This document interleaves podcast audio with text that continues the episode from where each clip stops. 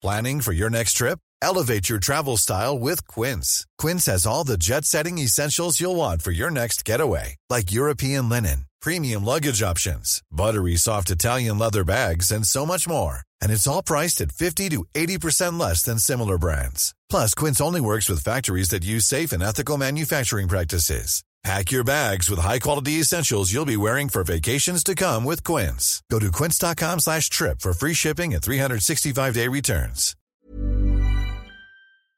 The Economist.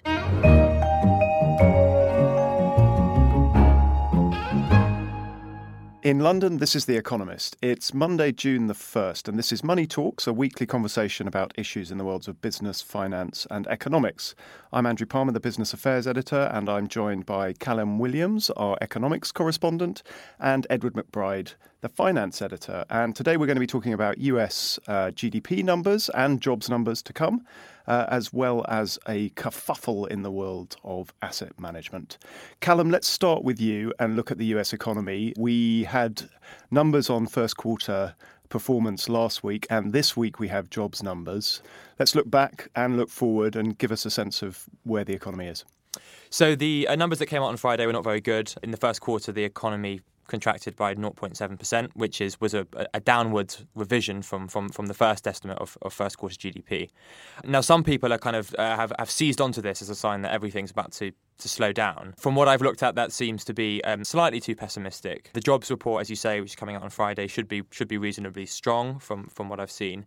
And the other thing to bear in mind is that today, in fact, on on Monday, there are certain revisions that were made to various components of of GDP, most importantly, construction spending, which is a reasonably large chunk of the economy, and that's been revised upwards. They had thought that construction spending had fallen by 0.5%, now they think it's risen by 0.5%, I think, instead. And that means that when it comes to the second revision of GDP, first quarter GDP, which will happen in a few weeks' time, now people are saying actually it's going to be positive. So we've gone from positive to negative to positive again. So that seems kind of okay. And then in, in subsequent uh, quarters, even the most pessimistic forecasters notably the Atlanta Federal Reserve, that now everyone is taking seriously because they predicted the first quarter correctly. Even even they are saying there's going to be you know decent at least growth in the second quarter. So I think, although some colleagues would disagree, that things are looking kind of fine actually. Now, the most important sort of component of US GDP is what's happening with the consumer. So, given your, your sunny take on, on where the US economy is, is headed, what's going on with US households? Um, well, this, I guess, might be the, the most pessimistic part of, of the of the story in a, in a way. So wage growth in recent months has kind of slowed down a bit. It had looked a couple of months ago that things were about to take off, but that hasn't been the case. And despite the fact that since you know last year roughly, the oil price has fallen you know pretty substantially, and people have a lot more disposable income now. They're not spending so much on petrol. Things haven't really improved over the last few months, and there's a you know various explanations as to why that is. I'm you know with my naturally sunny disposition convinced by the idea that it is partly at least to do with with the sort of terrible weather that afflicted America at the beginning of this year. But you are right in the sense that you know if wages don't take off at some point, then uh, the, econ- the economy will start to struggle. And the debate about productivity is also ramping up. So you know, it's not, yes, not exactly. just not just weather.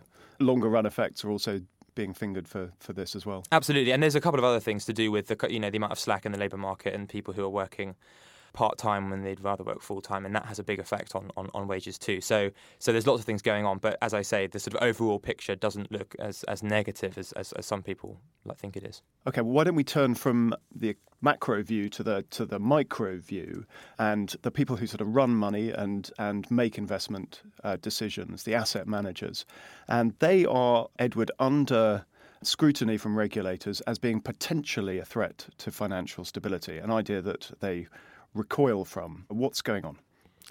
Well, as you say, uh, regulators around the world, really, most notably the sort of global uber regulators, something called the Financial Stability Board, this is a new group set up since the crisis to, to monitor potential sources of systemic risk to the global financial system.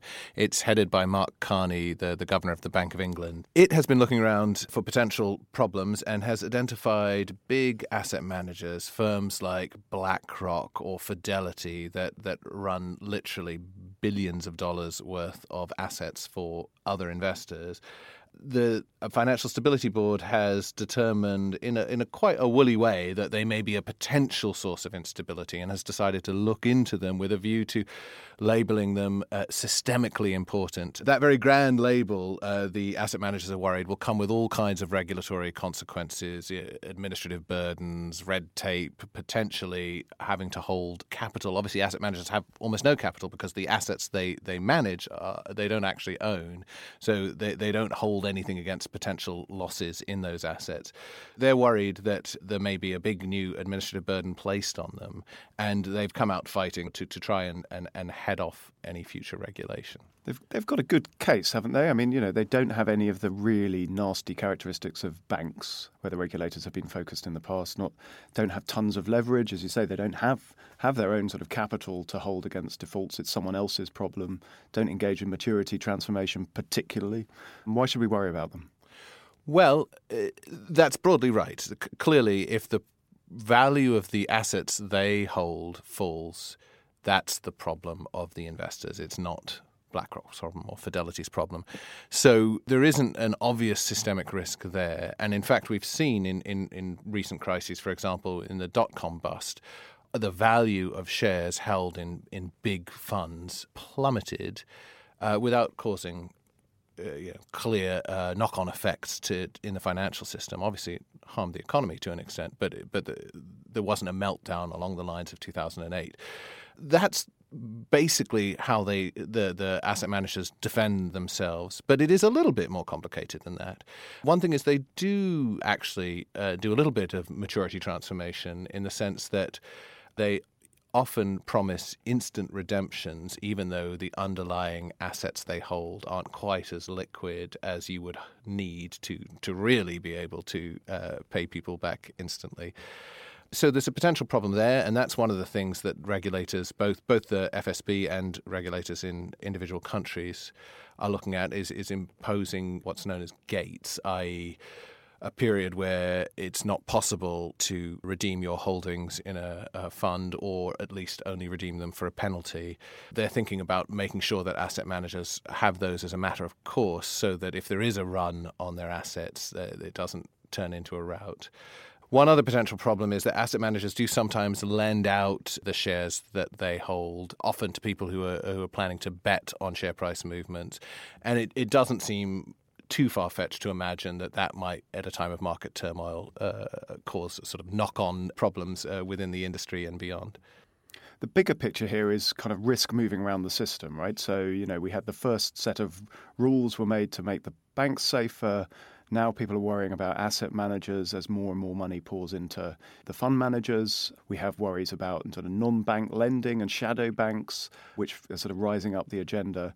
There's no real end to this. The regulators will end up chasing risk sort of forever and a day around the system, won't they?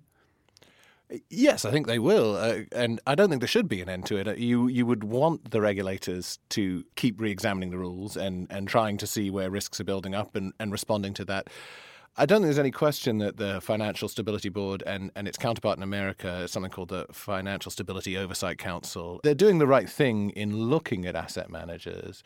Question is whether they're reaching the right conclusion. So clearly there is a lot of money in this area, and clearly you would want to at least ponder whether problems might arise. I think the problem is that the, the, asset managers are right in, in, in, pushing back and saying, well, you haven't got much evidence for that. You know, great that you're you're looking for the source of future crises, but there's nothing to see here. And and I think the asset managers are probably right about that too. Well, we've talked about crisis without mentioning Greece, so I'm sure that'll be for next week's Money Talks. Edward Callum, thank you very much. For more analysis of business, finance, and economics, visit our website. In London, this is The Economist.